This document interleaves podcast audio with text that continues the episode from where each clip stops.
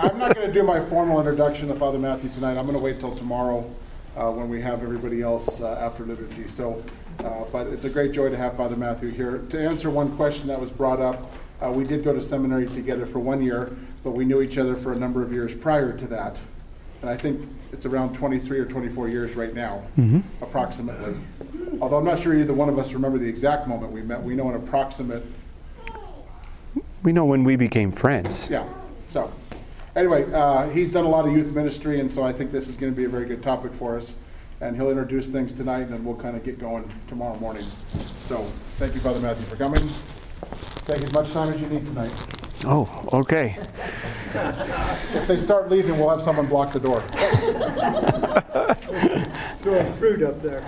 I can. The bold. Uh, I, I don't know if uh, I need. Do I need to use the microphone? Is that more helpful? Yeah. Yeah. Okay. All right. Uh, in the name of the Father and of the Son and of the Holy Spirit, one God, Amen. Christ is in our midst. He is and ever shall be.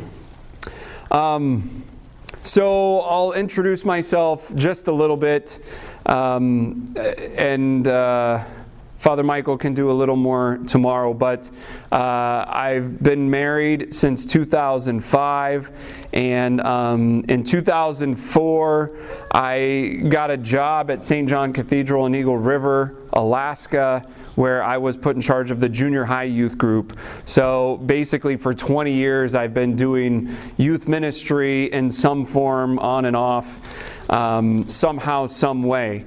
Um, the topic uh, for this retreat is family based youth ministry. Family based youth ministry. And I'm going to I'm taking the material from this book called Family Based Youth Ministry by Mark DeVries. Uh, he is a Protestant, um, and I've read this book a few times, and it was recommended to me by an Orthodox priest who is friends with him. And basically, uh, everything in this book makes sense to me. It makes sense. So I'm not worried about the fact that it's Protestant because he's not challenging our theological presuppositions as Orthodox. Um, and uh, this this retreat is uh, this is the first time that I'm giving this retreat, but the family-based youth ministry approach is something that I've been using for many many years. Um, so I'm going to speak a lot from my experience. I'm going to give you a lot of quotes from from the book. Um, and really, my goal for the weekend is um, not so much to tell you exactly what to do when it comes to designing and implementing youth ministry in your parish, but really, my goal is to change your paradigm and your approach for how you think about youth ministry and how you think about your role in youth ministry and even how you interact with each other and the youth in the parish. So I'm like, maybe this is too ambitious, but my goal is to really change the paradigm. Because, quite frankly, in most churches, people who uh, there are two groups of people. There are parents with youth clamoring for a youth program. And then there are adults who don't have children or grandchildren in a youth group and think, hey, it's not my responsibility. And by the end of the weekend, I promise you, I promise you, you won't be allowed to walk out the door with either of those mindsets. Thinking that I need somebody else to take care of my kids, or they need to take care of their kids, or somebody else needs to do it. Let's just hire a youth worker. This is the common solution.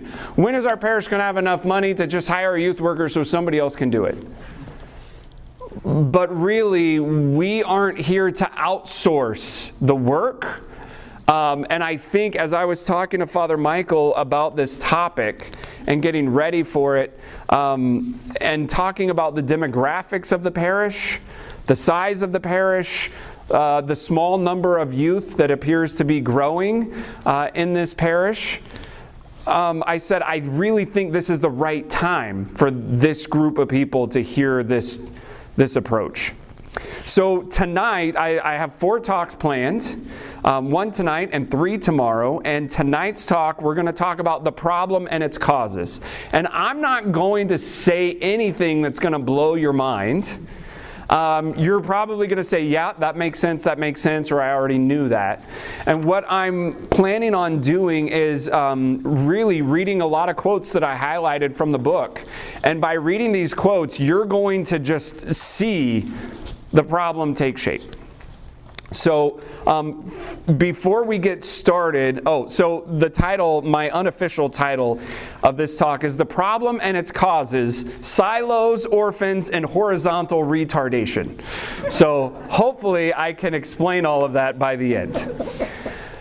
Um, before we get going too far, I would like to ask for the demographics of the group. So, how many people here um, are parents with children of any age in the house? Okay. All right. So, is that three households that I'm counting? One, two, three, four. Four households. Okay. That are here right now. Okay. And how many are uh, grandparents? Okay. Just grandparents. Grandparents. And of, of that, that group, keep your hand up. How many of you have grandchildren in this church under the age of 18?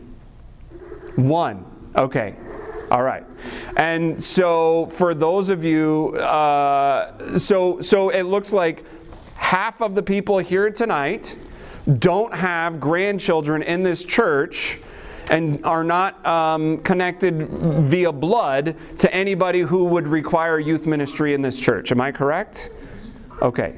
So you fall into that group of people that might say, well, we're empty nesters, you know, we've got children and grandchildren and they're in other places, but the youth program's not really our problem. It, that's really for, for, for Brent and Brittany to figure out along with Father right? Okay. So and and that's not a criticism. I'm saying this is probably what's happening either consciously or unconsciously. Okay? You might think not my problem. I've got other things to do. Okay. By the end of the weekend my goal is to change your mind. And i'll show you how. Um, so uh, also let's talk demographics. Is there anybody in this room who really loves sports Okay? Anybody have a favorite sports team of any sport? Go ahead. Dodgers baseball. Dodgers, baseball. You like the Dodgers. Okay. Uh, I grew up in Sacramento, California, and I'm a Giants fan. So, um, you know, proof that the church is true exists between me and Father Michael because he's a Dodgers fan and I'm a Giants fan, and we can still make the relationship work. Okay. I have a good friend that's a giant. Yeah, yeah. Well, good for him. So, I just want to, for the record, I want to say on the record, the Giants have won more World Series recently than the Dodgers. But the Dodgers, you know, just spent 1.2 billion dollars on four players. So, Exactly I. Good for I them. hadn't seen him in a year. Okay. So, so what, what, what, what's your name? Million bucks. What's your name? Greg. Greg. Greg. Uh, so you love the Dodgers. Did you grow up loving the Dodgers? Okay. Uh huh. From from Brooklyn. Okay. And and do your children love the Dodgers? Not really. Do your parents love the Dod- Did your parents love the Dodgers? My parents are gone, but uh, my mom loved the Red Sox, and my dad really wasn't a baseball fan. Okay. All right. Is there anybody who is a fan of a sports team whose children are fans of the same sports team? All right. Yeah? What team? Well, our family kind of likes the Chargers. The Chargers. I'm so sorry. Um, I'm a big sports fan, by the way. I'll talk baseball, basketball, football. I'll even talk tennis a little bit. We lived in San Diego for a while. Okay, so do, you, do your kids love the Chargers? Yeah, Die hard. Okay. Um, did you ever did you ever talk to them about the importance of loyalty to the San Diego Chargers? No, it's just in them. Yeah. How? how? I don't know. Just because they lived in San Diego? Yeah, I think so. That's I think where my son gets it from. Did you guys watch the football games on Sundays? Was that like a big thing? Like go to church and then Sunday afternoon you're watching the games? Yeah. Did you buy jerseys?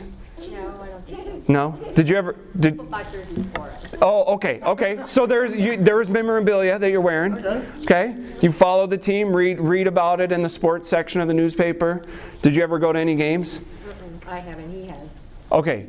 Yeah. So that's like a in spiritual terms that's like a pilgrimage, right? To, right? Okay. So if you think about it, um, like when and our your your children are grown up Yeah. out of the house when they graduated high school did you ever sit down and talk to them about the importance of remaining chargers fans No. did you ever worry about them rooting for another football team if they moved out of san diego it was just embedded in them right Yeah. They just chose to do it. Okay, so the question is why is it that in the church we think it's going to work to sit down our high schoolers and say, listen, when you go to college, you need to go to church? And try to cognitively convince them that this is a good idea. Why do we think that's going to work? Because that's not how you transmitted your fandom for the Chargers, right? It was just part of your life. And you didn't say, here are five reasons why you need to root for the Chargers. You didn't worry about it. But how many times do parents come to a priest and say, Father, my child's going off to college and I need you to talk to them so that they stay in the church in college? Somebody came to me once and asked that question. I said, I'm sorry. Where have you been for the last 15 years? What have you been doing? I can't do it. That ship has sailed. That ship has sailed, right? Okay, so keep that image in your head, right? And and this is not to say sports fandom is bad or whatever. Like whatever, it, it is what it is. But we don't try to convince them of it. You might say things like if you ever see the movie Rudy, right? You know, the dad is watching the Notre Dame football. He's like, in this house, we only root for Notre Dame, right? There might be some parents who say that, and the kids latch on to that. Um, but really, like, like the time and money invested in sports fandom um, normally outweighs the time and money invested in the church. In the houses, in the houses where the parents are very concerned about their children not going to church when they go to college. Okay? So think about that as we go through the weekend uh, uh, in terms of how are we trying to pass on the faith. So I think I just gave a 20 minute introduction that wasn't even in my notes. So I better get to it before we are here till midnight. All right. So we know we know that churches die down like forests when they fail to win the next generation of faith in Jesus Christ. The big question is, what is it that wins youth to faith and helps them catch their stride as growing Christians? It isn't playing at church. It isn't unfocused programs to occupy, occupy their time. It is the good news of Jesus Christ. Jesus Christ is the most winsome fact that we have to share with any generation. And in this book, this is a quote from the uh, foreword. In this book, Mark DeVries argues that the most substantial ministry with the most long lasting positive result is the ministry that relates to young men and women as members of families. And our ministry must encourage and strengthen that original village of the family with friendly, non exploitive adults for youth to borrow in their growing up and for families to borrow too. That's Earl Palmer. Um, in a survey of youth ministry professionals, the study indicated that priorities like providing opportunities for teens and parents to interact and gaining parental involvement in the ministry were very important. But these youth workers evaluated their own achievement of such family based outcomes as the lowest category in the entire survey. So, and this book was written 30 years ago, so these surveys are from 30 years ago, but I swear I know the statistics are going to hold up, okay?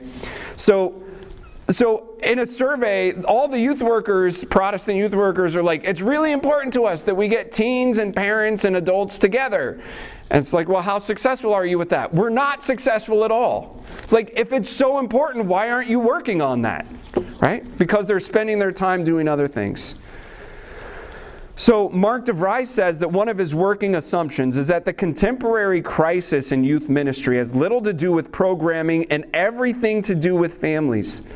There must be a strategic priority of undergirding nuclear families with the rich support of the extended Christian family of the church. And when these two formative families work in concert, we are most likely to see youth growing into a faith that lasts for the long haul. Um, Kevin Huggins says that personal faith in Christ cannot be mass produced in adolescence. So don't get the idea that by the end of the weekend, I'm going to give you a formula for a program where every kid in the church is going to love it and you're going to do all this stuff and like bam, every every kid who grows up here is going to stay in the church. It's not this actually isn't a program. It's not a program. So, um, you have a handout, I think, called The Crisis. Right? I want to go through this. The, uh, the crisis in youth ministry is, is simply put that the ways we have been doing youth ministry have not been effective in leading our young people to mature Christian adulthood.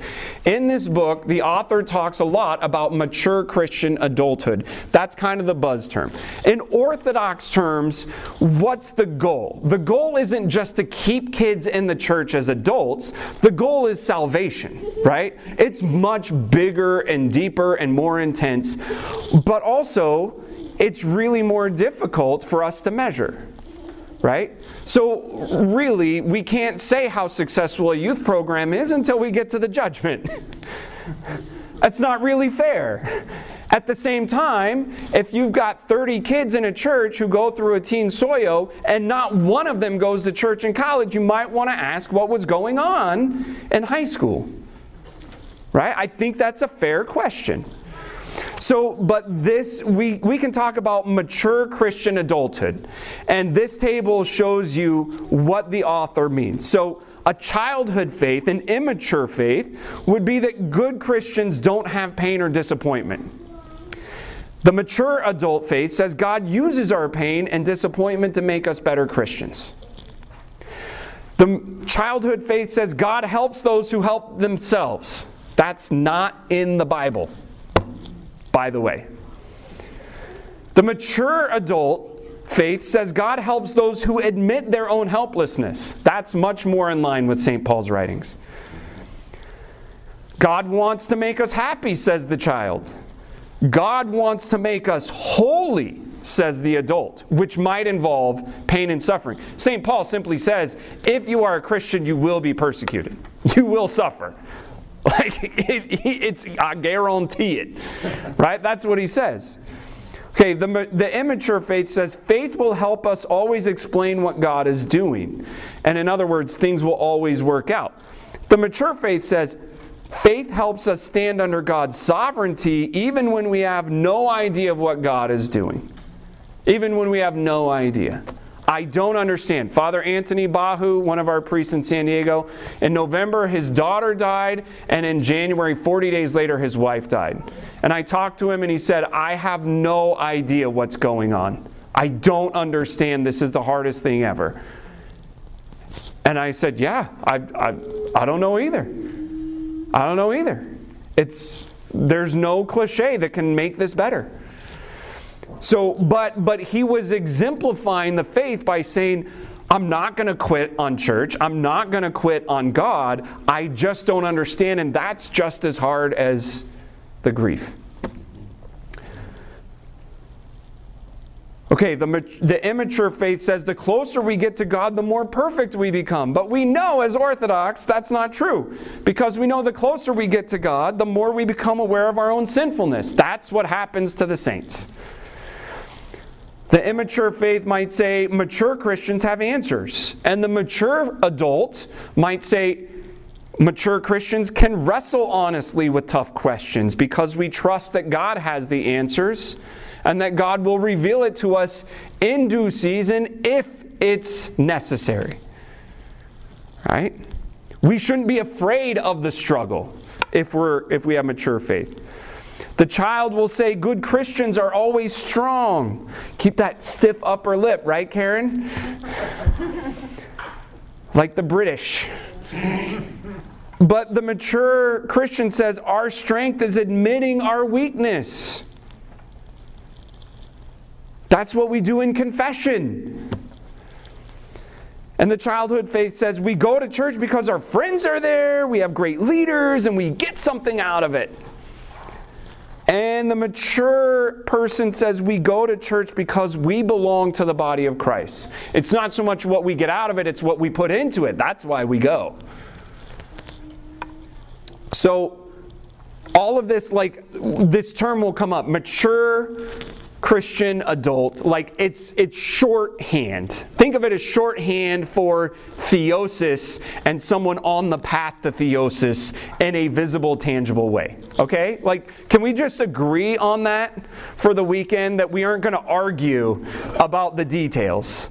of what a mature Christian adult is. And we don't have to define it strictly. But this I just want to paint this picture. So so, keeping teenagers from ever being bored in their faith deprives them of the opportunity to develop the discipline and perseverance they need to live the Christian life.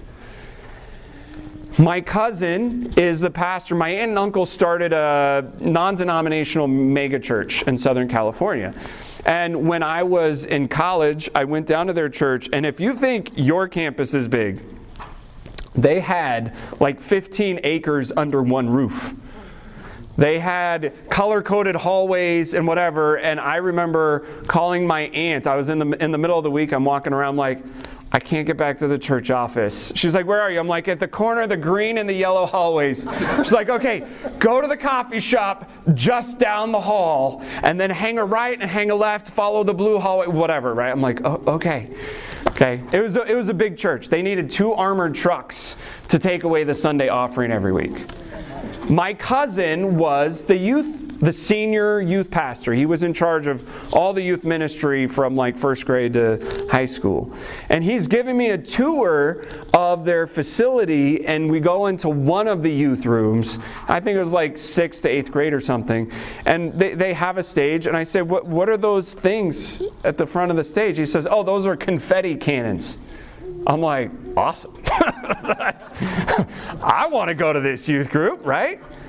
But the point that's being made here is like, that's not enough to keep somebody coming back when they're 35.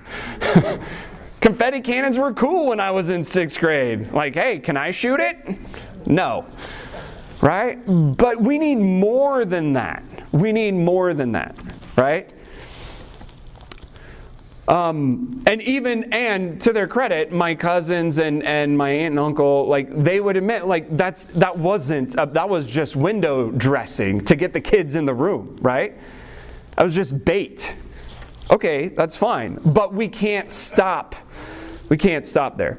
So, Christian faith may begin on the mountaintop, but Christian character is formed in the crucible of pain.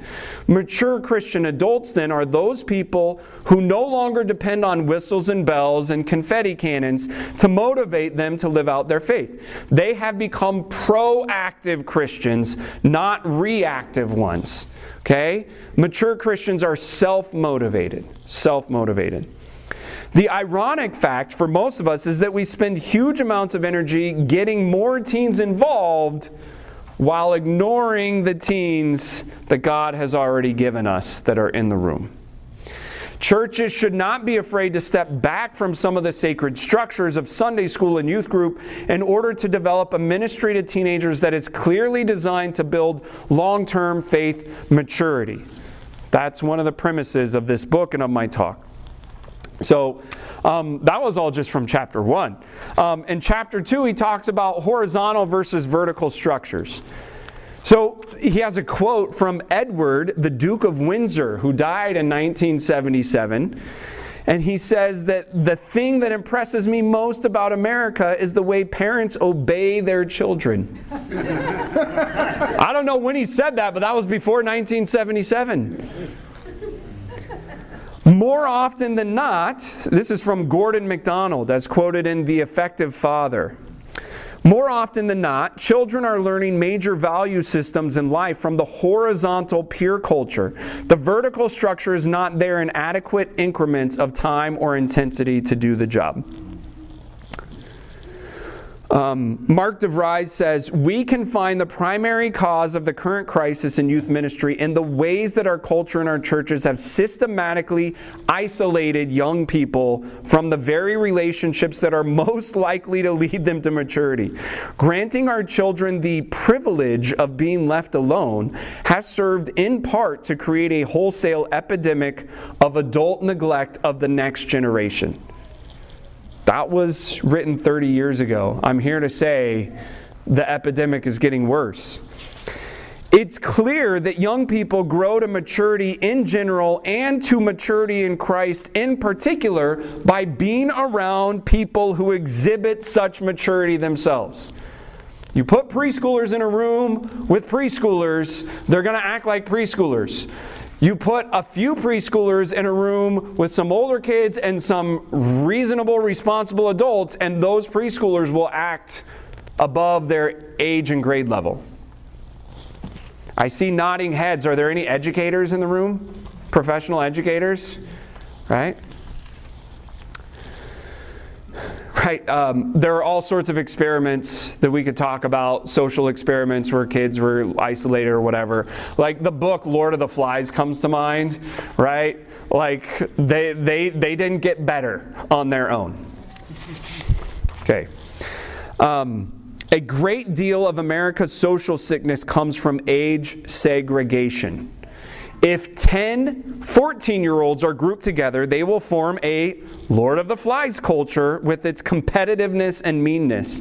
But if 10 people ages 2 to 80 are grouped together, they will fall into a natural age hierarchy that nurtures and teaches them all. And for our own mental and societal health, and I would say spiritual health, we need to reconnect the age groups. That's a quote from Mary Pipher. I'm going to try to give credit to anybody who's not Mark DeVries. Otherwise, just assume it's Mark DeVries. The single most disturbing conclusion, as recorded in the book Being Adolescent by Mihaly Csikszentmihalyi and Reed Larson, was the unprecedented unavailability of adults in teenagers' lives. The study revealed that teenagers spend less than 7% of their waking hours with any adults while spending approximately half of their time with peers. That was 30 years ago. So if if a teenager is awake for 16 hours a day, 7% is 67 minutes with an adult. And today, how much more so with tablets and whatever? Okay? Um, Cornell University's Urie Braun Bronfenbrenner cites nine cultural shifts that have taken place during the past couple of generations. Changes which have increasingly separated children and youth from the world of adults, especially the adults in their own families. So, here, uh, there are nine that are cited, and then I'll add two more of my own at the end. So, number one, these are just cultural trends. Um, fathers' vocational choices that remove them from the home for lengthy periods of time. Like I talked to a guy last week who is a, was an airplane mechanic, and he said, I've been married for 10 years, and I've been gone for literally half of that time for work, working overseas. That's a lot. That's a lot. Um, number two, an increase in the number of working mothers. Double income families are normal now. Critical, number three, a critical escalation in the divorce rate. Number four, a rapid increase in single parent families. Number five, a steady decline in the extended family, right? You might have extended family in other places that you can't get to. For the record, my in laws live right next door, and it's really a blessing. It's great. Um, but it's also when we lived at seminary, we had we had one kid when we started, three kids when we finished, and we didn't have any family around, so we got to experience that time of being away from extended family, and it's hard. It's hard. It changes the dynamics. Number six, the evolution of the physical environment of the home. So remember, these are shifts that have isolated children from adults, and especially adults in their own home. So as homes get bigger, you now have not just one family room and a living room, you've got two family rooms, two living rooms, a den, a playroom, a basement, a garage, a shop, a giant backyard, right? And bedrooms, right? The size of Rhode Island. These are McMansions. These are McMansions. And, um, and so what happens? Everybody can be home and nobody's together. Um, number seven, the replacement of adults by the peer group. Number eight, the isolation of children from the work world, which isn't a bad thing in and of itself, but we've lost the whole apprenticeship uh, time of life when 12, 13 year olds would spend their time with, with um, a master of a craft. Number nine, the insulation of schools from the rest of society. Like, this is getting worse. Schools are telling parents, you have no right to interfere with what we're doing to your children during this time. It's crazy. All right, and these are two that I'm adding to this list individualized entertainment devices like iPhones and iPads. What happens in the home? You can be sitting at home, totally entertained, and never see another person all day long and a big family because you're sitting in your room chatting on the internet or whatever. And the other thing that I'll add is busy schedules, even the idolatry of busy schedules. Well, if we're not busy, then we're not succeeding. We got to do Boy Scouts, Girl Scouts, soccer, hockey, baseball, football, right? Theater, everything. Every night of the week is planned and structured and busy, and it's like, when are you ever together? In such a situation, parents become merely taxi cabs, like unpaid Uber drivers. right? Uber drivers and DoorDash delivery people. That's that's the dynamic, right? So so as families prospered, they no longer found it necessary to work and eat together. We went from the little house on the prairie model to the Peanuts Charlie Brown model where there are no parents involved.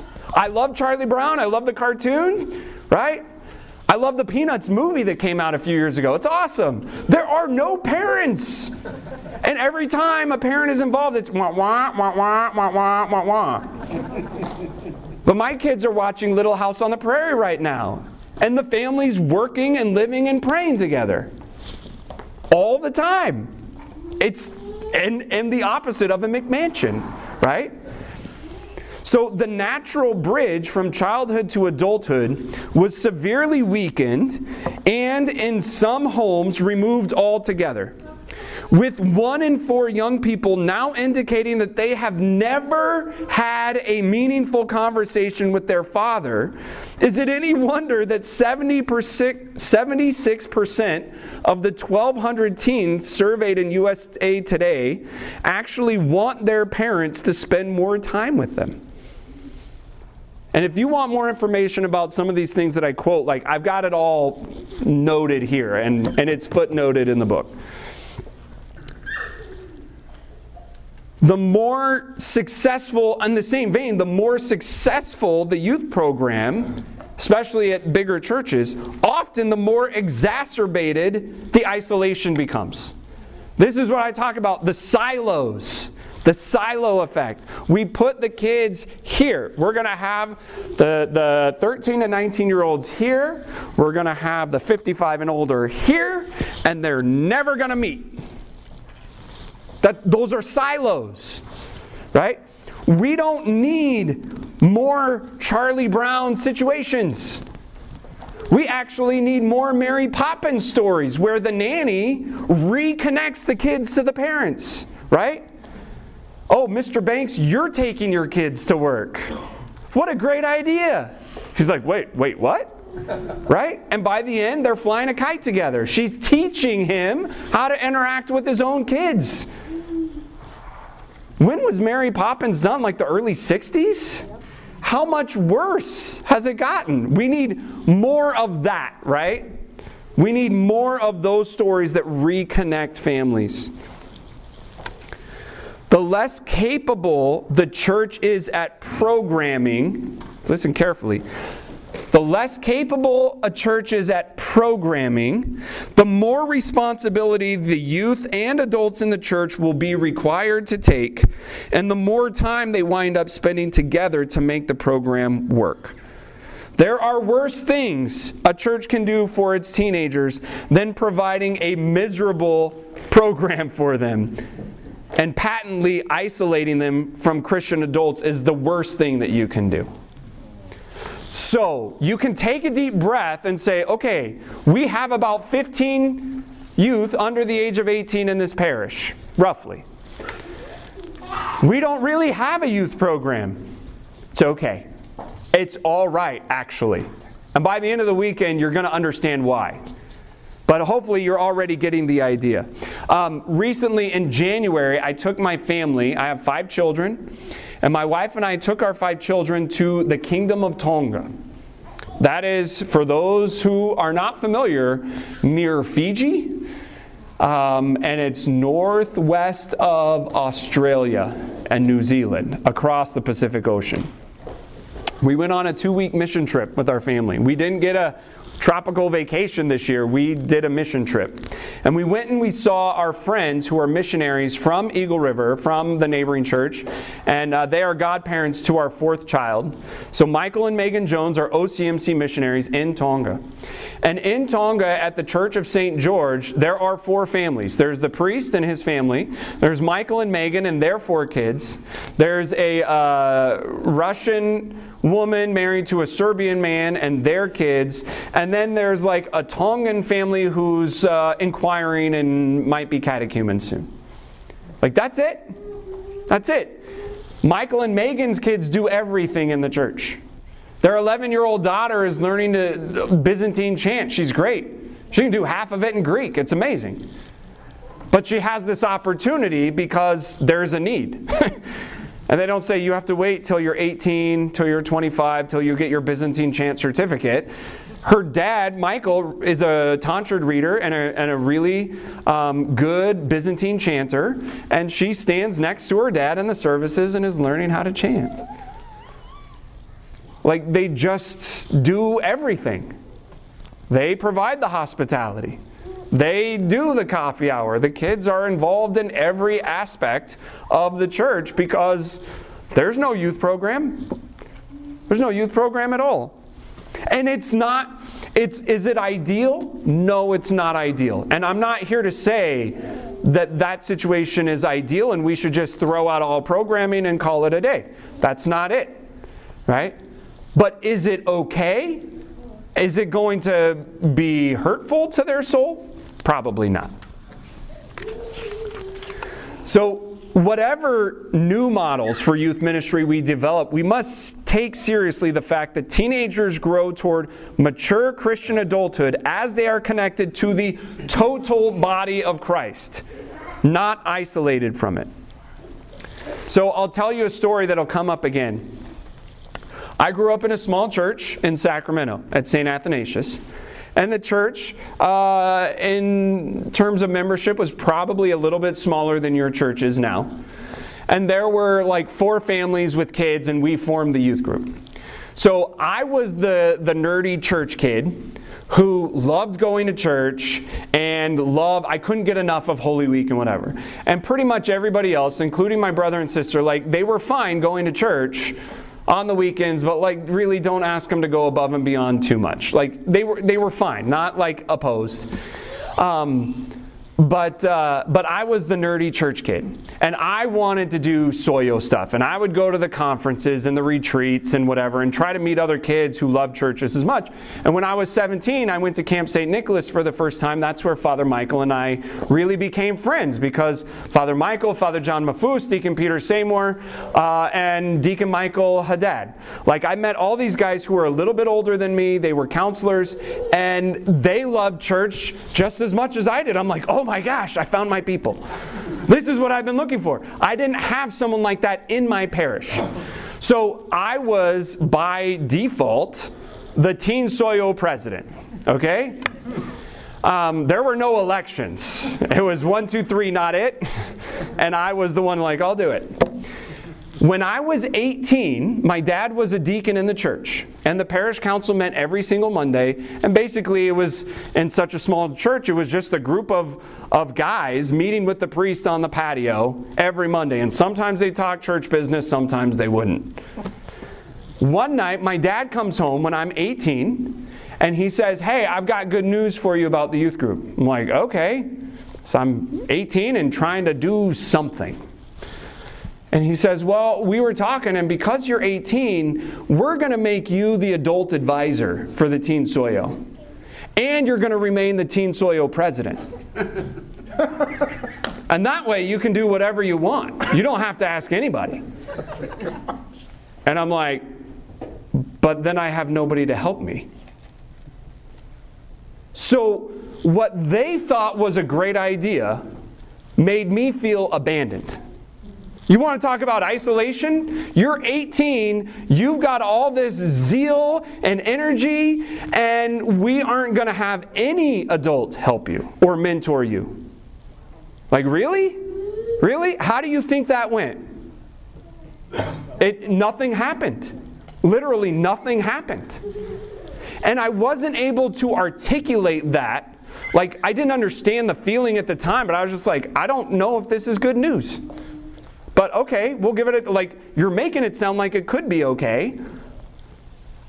So what happens? I'm 18, I'm like, hey guys, let's take a field trip. Then the parents are on me like, hey, you didn't make assign a permission slip for this field trip. I'm like, did I have to do that? I didn't know. How am I supposed to know? Nobody's telling me what to do. So, so years later, years, years later, after seminary, I was able to articulate to my dad, like, hey, just want you, you to know, you guys like left me hanging. And, and it, that was no bueno. And he said, yeah, you're right. I'm, I'm sorry. He said, I'm, I'm very sorry on behalf of the whole group. Okay. So that's isolation. Like, that's not going to work at all. And I have proof of it. Uh, the experiment has been done and it doesn't work. All right. So, so my point is teenagers won't learn the skills required of mature adults in a peer-centered youth Sunday school class. They won't learn these skills by talking with their friends. The maturation process occurs as the less mature have repeated opportunities to observe, dialogue, and collaborate with the more mature. That should just be common sense. Okay, for too long, young people have been told that their greatest problems are drugs, sex, alcohol, etc. These are, in fact, only symptoms of a much greater disease. The disease of youth is that their key relationships are in disarray. Their relationships with God, self, parents, friends, and the world. It's all out of whack. And this is coming from a secular film producer named Charles Warren. That's not even coming from a youth worker. One of the keys to successful adult relationships beyond the superficial level, for example, like relationships of parenting, marriage, church membership, is one of the keys to a successful relationship like that is a commitment to demonstrate love in spite of pain, love in spite of conflict, love in spite of frustration. And young people learn to love through the long haul as they are surrounded by adults who over and over again demonstrate this kind of enduring, long suffering love. We now live in an image centered culture rather than a word centered culture. And living in an image centered culture produces adults who are moved more by impression than by rational thinking. Teenagers' isolation from adults leaves them severely limited in their ability to think critically and to dialogue. Okay? Even our hospitals have emojis on the wall. What's your pain level? One through 10 isn't enough. Good, bad, really bad. Like, no, it's happy faces and sad faces. Where are you? There are teenagers that I know that communicate almost exclusively by emoji. And the question is how do you dialogue with somebody about those deepest, most important issues in your life if all you have are happy faces, sad faces, right? And a world of emojis. You can do a lot with emojis, but seriously, like, I know somebody, I know a uh, baby boomer was trying to text, and thought that she was doing the prayer emoji, it was a nose. She was doing it for three years. Her kids never told her. They thought it was funny. It was a nose, not the hands folded prayer emoji. Oops. Oops. Right? Prayers for you. Like, there are so many shortcuts that you can get wrong. Laugh out loud, right? LOL. Like, I, I read a story once. Hey, Uncle Jim just died. LOL. Like, wait, what? It's not a laugh out loud. Oh, I thought that meant lots of love. right? Like you there are web pages dedicated to this stuff, right? But you ha- we will never get wi- rid of our words and our critical thinking, right? Christ is the word of God. He's not the emoji of God. We have to be able to dialogue, but we can't teach our kids this if we're isolating them. The young people, the young people who are fortified with significant relationships with adults are consistently the ones who are able to resist involvement in negative behaviors. Their relationships with these adults gives teenagers perhaps the most compelling argument for making healthy moral choices.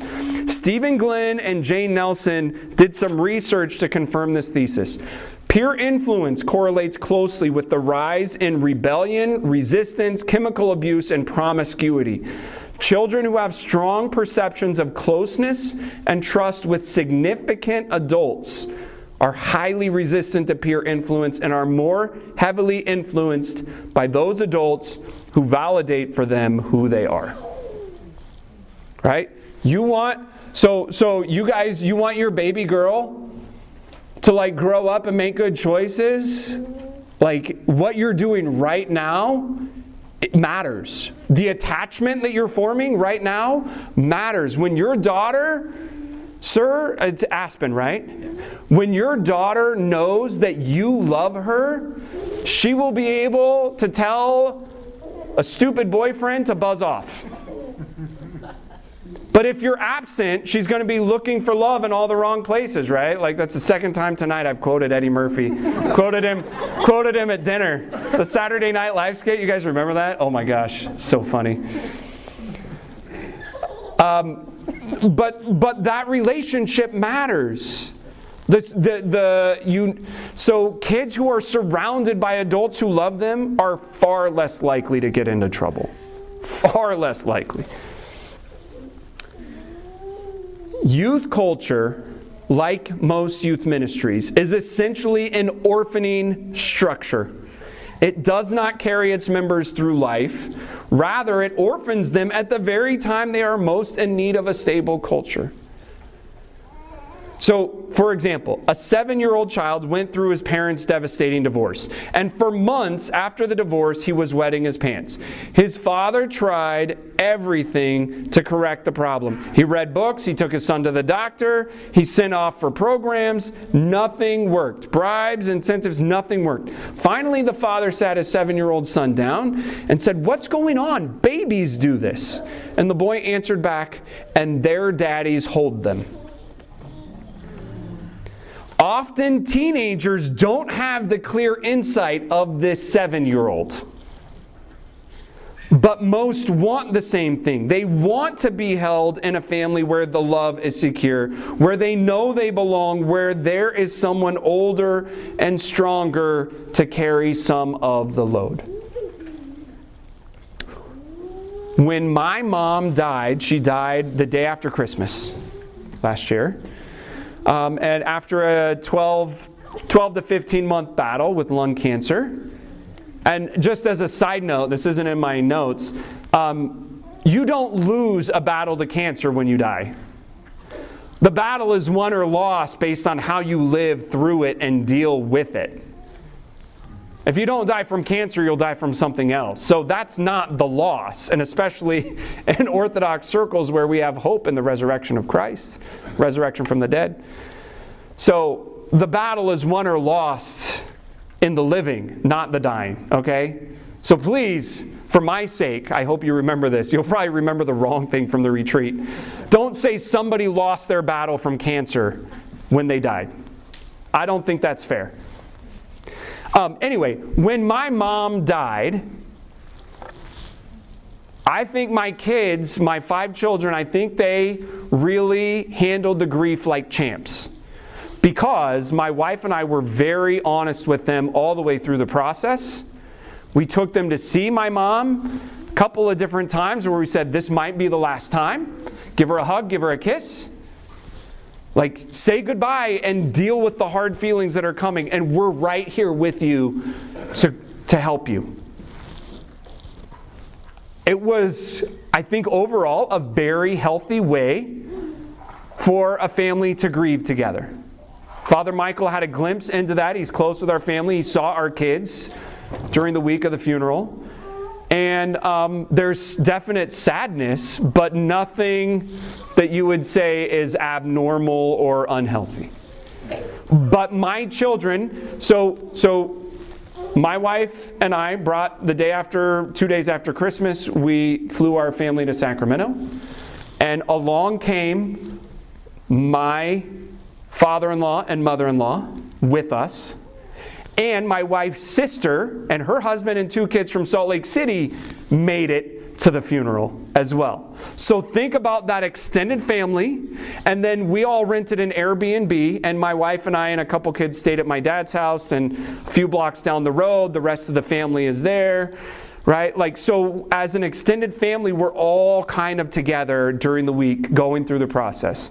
So when my wife and I were with my dad, trying to help him and support him, my kids were with grandma and grandpa. And, and getting whatever support they need and eating very well. of course. Teenagers. we don't have In N Out Burger or Chick fil A in Alaska, so like that's on the diet when we travel pretty much all the time. But you see my point? Like, mom and dad can only do so much, but the extended family like gathers around all of us. And even my dad, here's how special my mom was. She has three children, and all three children are married, and all three mothers in law made it to the funeral. Unbelievable, right?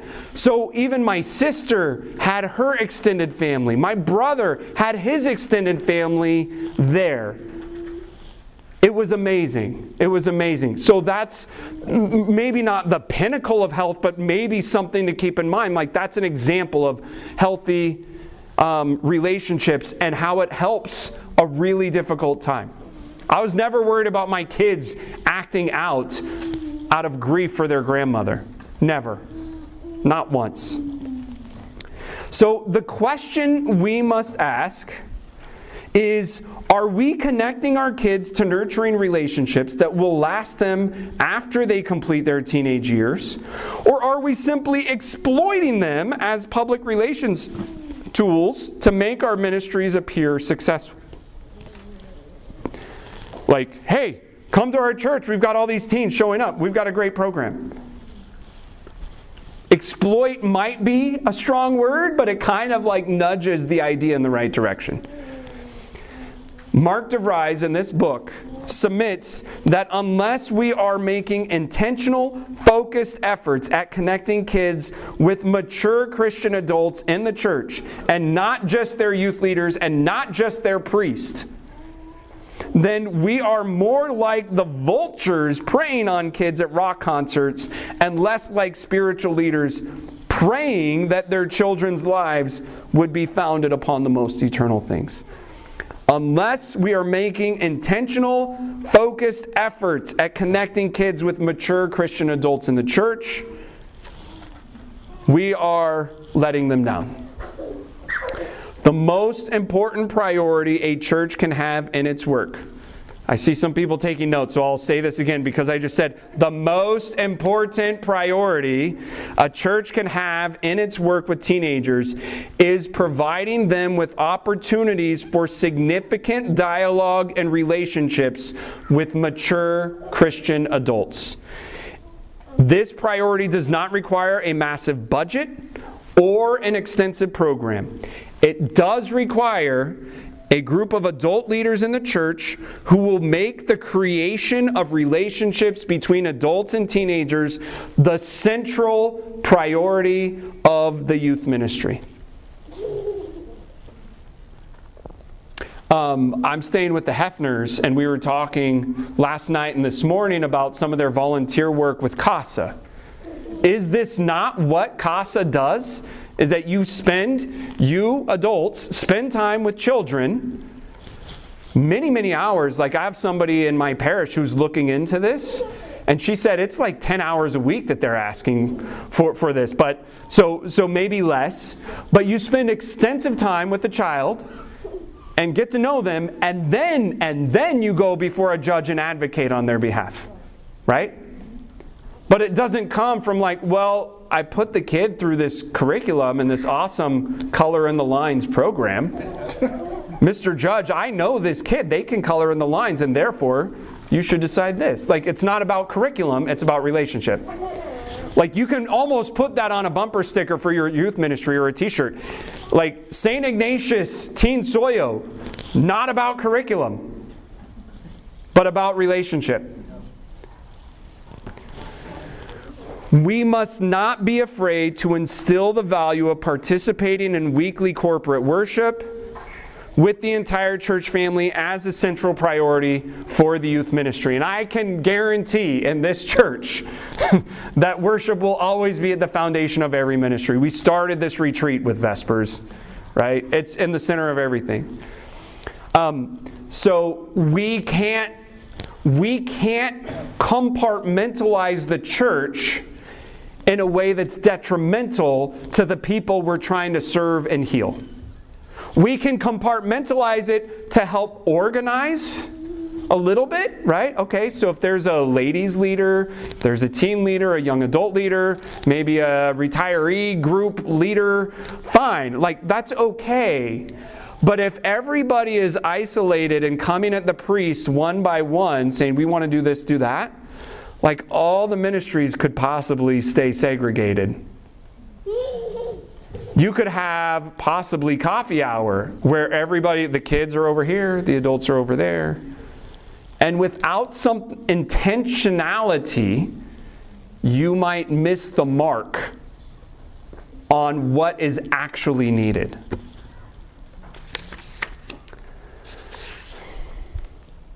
It doesn't require a program, it requires relationships. And tomorrow in the three lectures, we're going to talk more about the relationships and how to foster them and nurture them and strengthen them so that you can say, no matter the demographics in the church, there's a cohesive foundation for everybody to grow, go from, from young to old.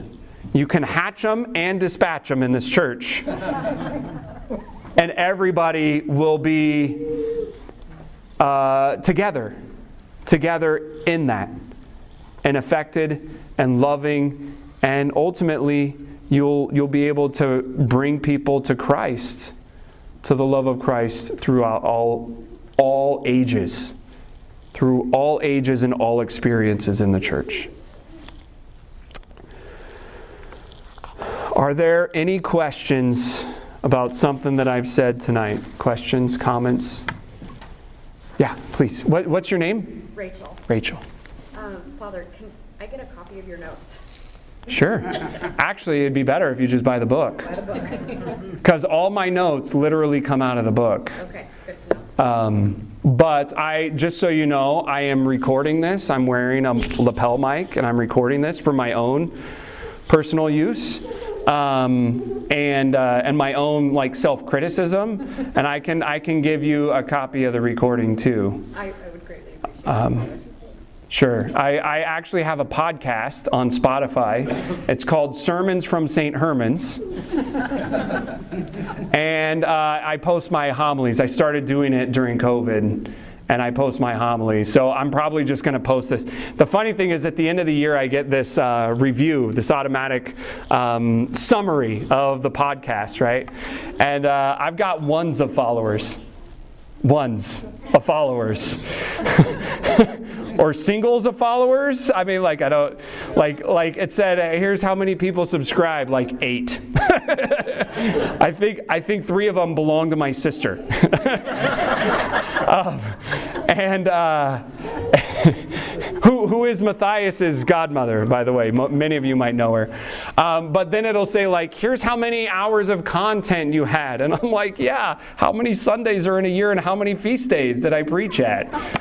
Like it, so, I I'm, I don't do it for fame or anything, but like some people have asked for it, and so I I will clip this probably next week and post it. But honestly, um, what I did, I'll, I'll pull back the curtain on the process.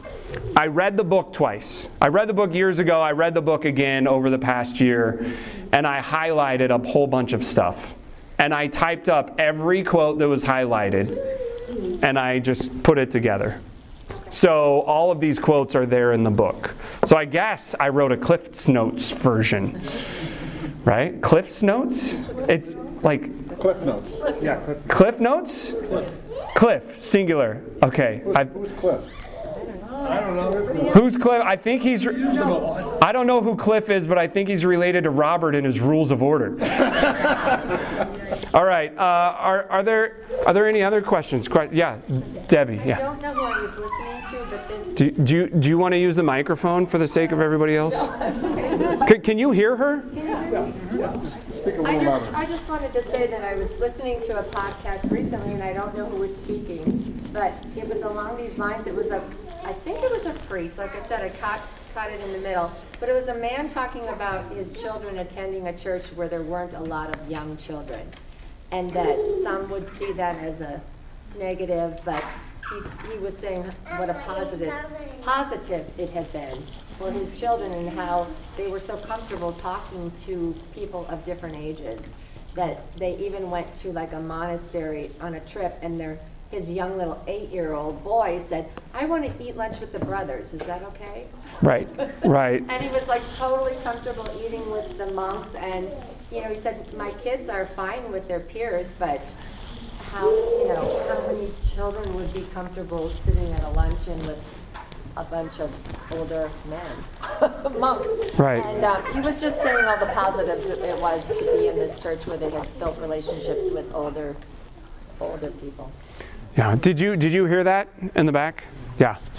Yeah. It's um, it's it's one of the most underrated social skills that any kid can have, and that's the ability to talk to people outside of their peer group. Um, and I saw this in Fiji. My son is 16, and I think he's actually exceptional. I think he's exceptional and probably not the rule. Um, but he was able to seamlessly interact with a nearly 70 year old Fijian priest, so cross age, cross culture, um, very comfortably. Make friends with a 13 year old Fijian boy so they could like wrestle together. And then also hang out with an 8 year old Russian boy who has no peers in this church. And, and my son Luke was able to say, Come along, Daniel, like let's go. And, and seamlessly made everybody feel at ease. Right? Unbelievable. I have no idea how he did it. And, or where like it's just it comes naturally to him he's not even trying but he just has that ability and he's very loving. That's part of it. Very loving. So um, it's very important very important. And i have uh, again i'll pull back the curtain. I have children at my church who are greeters. My 10 year old daughter wears a little name tag that says welcome to st herman's. She stands at the back door and she greets people. Actually, what she's doing is hunting for babies. because we had a visitor a couple weeks ago who came up and kissed the cross, said Spraznikam. And I'm like, this guy's Orthodox, but he didn't receive communion. And, and but then he was gone before I could catch him at coffee hour. He didn't stay for coffee hour. I asked my daughter Lydia, what was what was that guy's name? I don't know. I don't ask people's names. I just wait for the babies to come in the door. All right. We got a little training to do with our ushers. Okay. But at the same time, at the same time, and I had my son at like as an usher this summer, kind of as an experiment. I moved him from the altar to the narthex. I said, I want you to have that experience back there. He didn't like it. But everybody Everybody told me, oh my gosh, it's so great having Luke at the door when we walk in. He'll hold the door for us. He'll run out to the parking lot and help us in so we don't fall. Like he's so amazing. His smile and he just says, "Hello, good morning." He'll give he'll give a hug to the people who need a hug and he knows how to do that. His emotional intelligence is off the charts, right? Um, but that really only comes, it's, it, it is a learned skill. It is a learned skill, and he's been surrounded by people who have been able to teach him this, right? So, um, yeah, go ahead. Oh, No, no, go, go ahead. I, I think I'm done. no, no. Um, I was just gonna make a, or ask a question with regards to, you were talking earlier about your extended family and, um, sending your kids off with them and like just the relationships built with that. So we're very close with my side of the family, we're very close with his side of the family, they all live here in town, we're all, you know, they know our. Both sides Yeah, live here? sides, yeah. Awesome. And so, um, what advice would you have? We, we trust both sides of the family as well in terms of just, you know, everything, but they're not orthodox. So, what is your, and maybe you'll talk about this tomorrow more, but does that matter with regards to some of those relationships you were talking about? Um, In terms, uh, uh, mostly no. okay. Mostly no. Um, I grew up in a house where my parents converted with the EOC in 1987. So it was 1983. My parents joined an EOC church. Okay.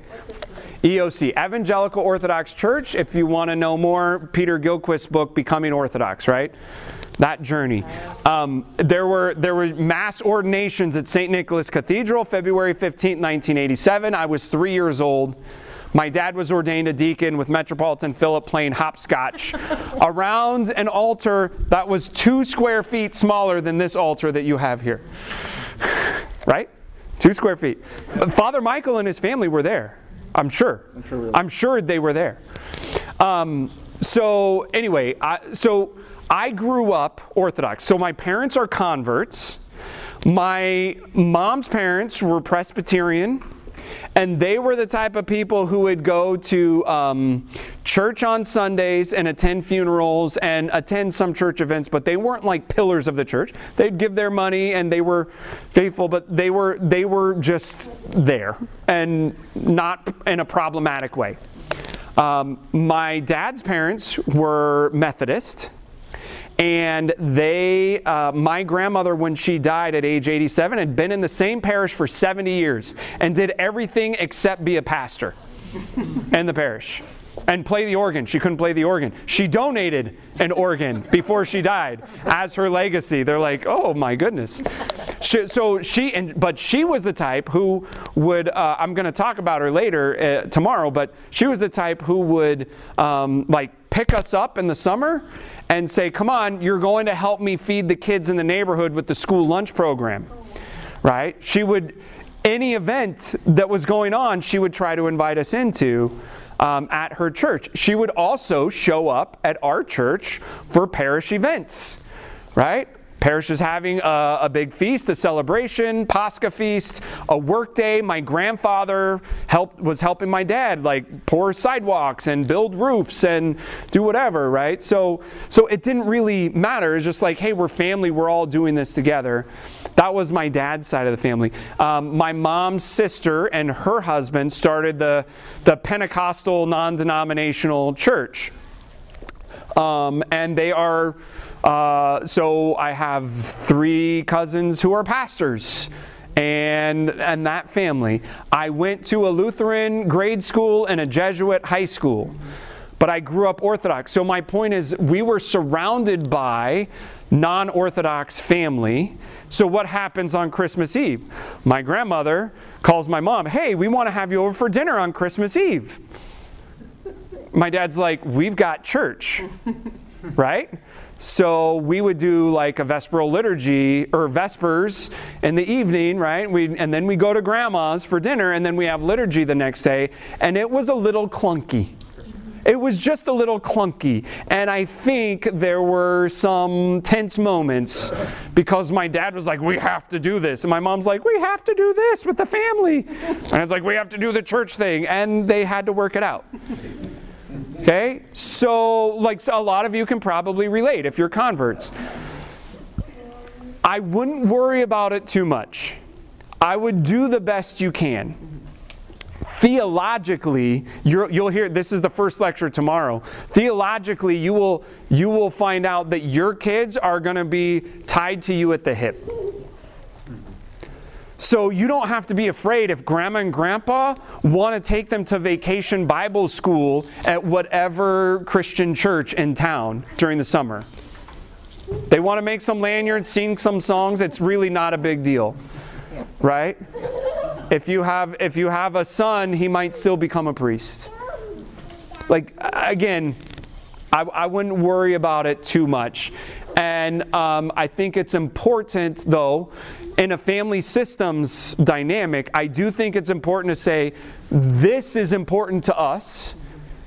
And even if you disagree with it, we would appreciate it if you would support us and our kids in this so that they don't feel torn between loyalties. That's not fair to put on the kids to sort out a theological division between mom and grandma. That's not fair. Say so even so you could say we can talk as adults. Leave, leave our kids out of it. And I think that's healthy to draw those boundaries. And if you don't and you're afraid of offending somebody because of something you truly believe in, then we need to have a separate talk. Probably you, you need to have a separate talk with your priest about whatever's going on inside of you. Right? So, um, so like we would, you know, like we, you can make it work. You make it work, and you can also understand. Hopefully, this is a one generation problem. My kids grew up with both grandparents, both sets of grandparents Orthodox, all cousins Orthodox, because my wife and I have been Orthodox all of our life. Right? So our kids don't have that problem. They say, hey, grandma, we're going to church for Christmas. We'll see you tomorrow afternoon because that's, that's when all the liturgies are done. Liturgy at your church, liturgy at our church. We'll get together and break the fast as a family, right? And share our stories. Like, it's a really beautiful thing, right? Why can't my dad, who's a priest, why can't he come to our church for Pascha? Because my kids know he's serving at his church in Sacramento. That's not a family issue. It's like, it's just part of the deal. And then you call and say, hey, Christ is risen. You know, well, he's risen for you, he's not risen for us yet because of the time difference. right? It's okay. It's kind of fun. It's kind of fun. So did you just say your dad's a priest? Yeah, my dad's a priest. See, I don't know what Father Michael has in his formal introduction, so I, am kind of like uh, letting it, letting it out little by little. But yeah, I grew up as a deacon's kid, and then when I was 24, my dad was ordained a priest uh, at age like 55 or so. He was a deacon for 20 years, and St. Joseph, it took him about seven years, saying, I want you to be a priest. My dad's like, No, you don't. No, you don't. And then he said, finally, St. said, You don't trust me. And my dad's like, Actually, in this matter, I don't. Actually, and Santa said, Well, we need to work on this. And it took seven years. It was a long process. There were lots of issues involved. But yeah, my dad, so I didn't grow up as a priest kid, I grew up as a deacon's kid.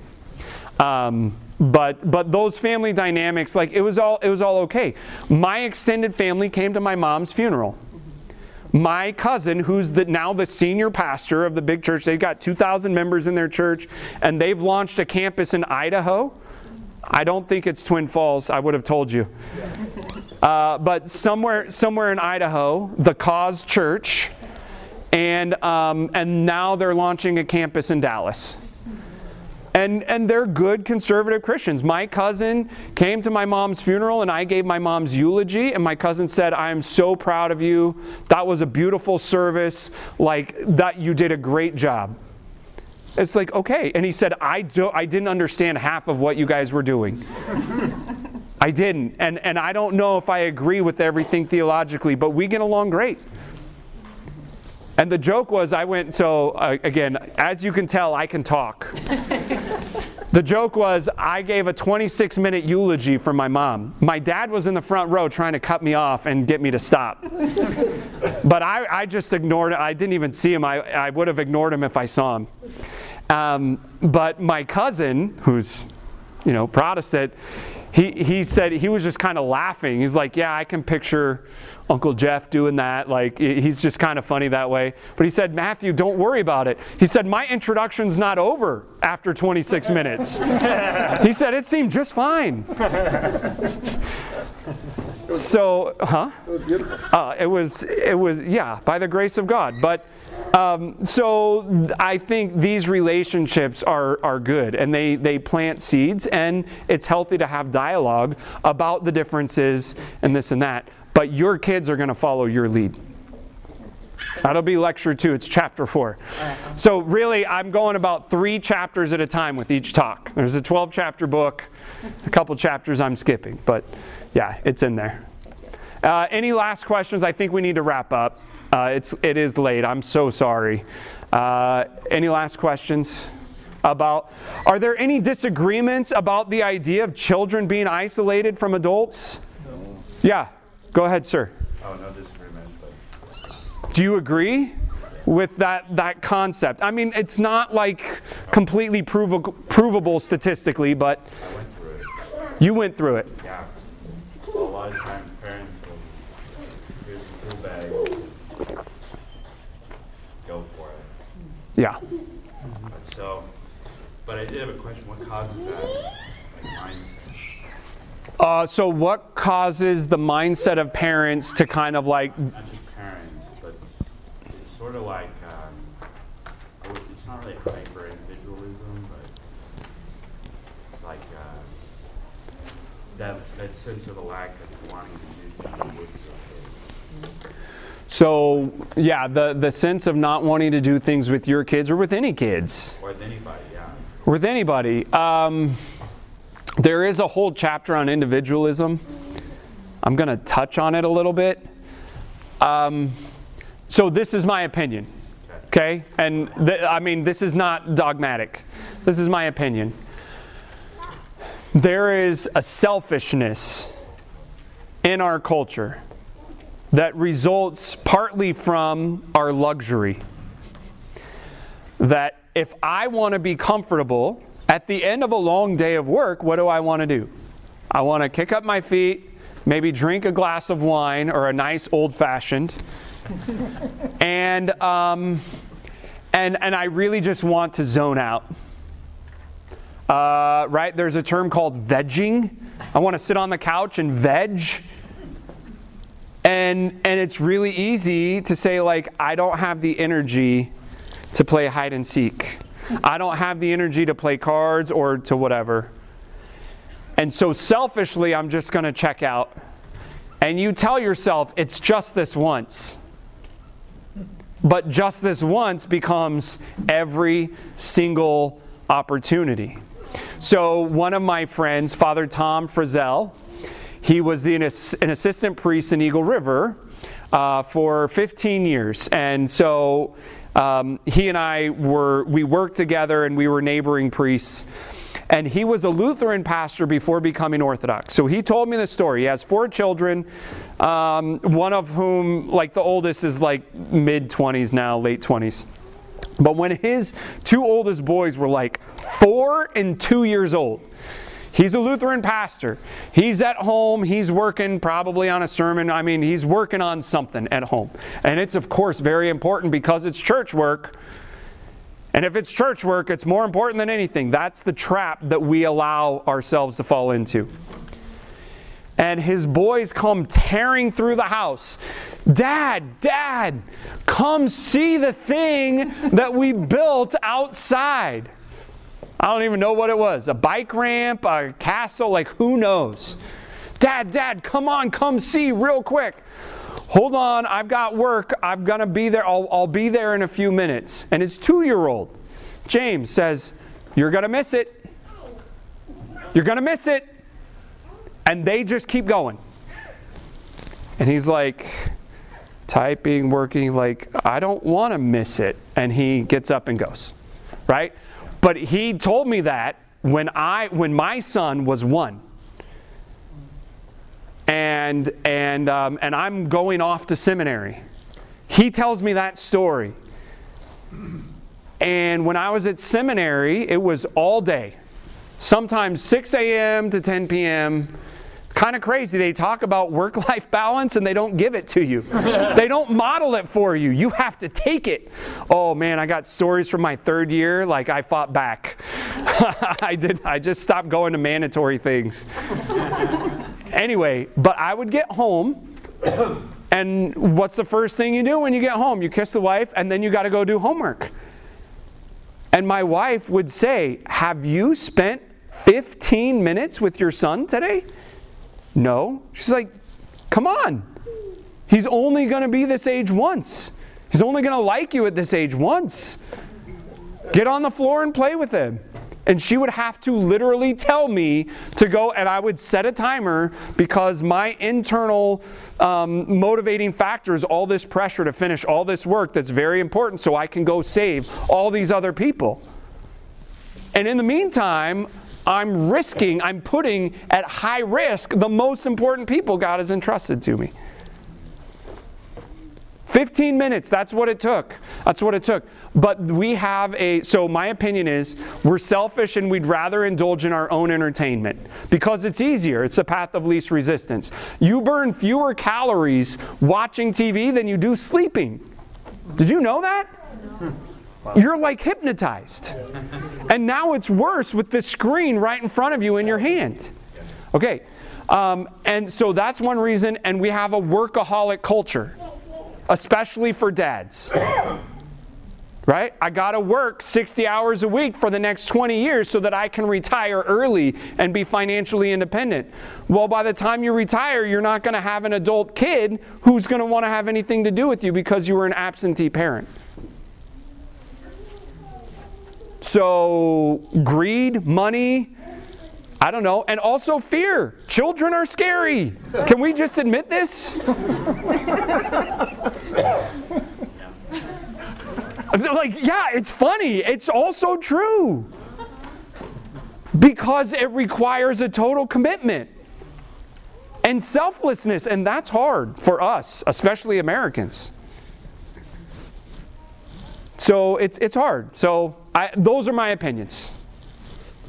I was just going to make a comment. We, we made. Wait, you, you got to speak up so they can hear you. I made a comment, uh, or I was just going to make a comment that we made the quote-unquote mistake of teaching our kids, or teaching our son, the Cats in the Cradle song. So now, whenever we, um, uh, it's a 70s song Uh, about oh, I know. Yeah. Anyway, we taught him that song and then we explained the meaning to him. And now sometimes when we say, "Oh, just a second, he'll start singing it.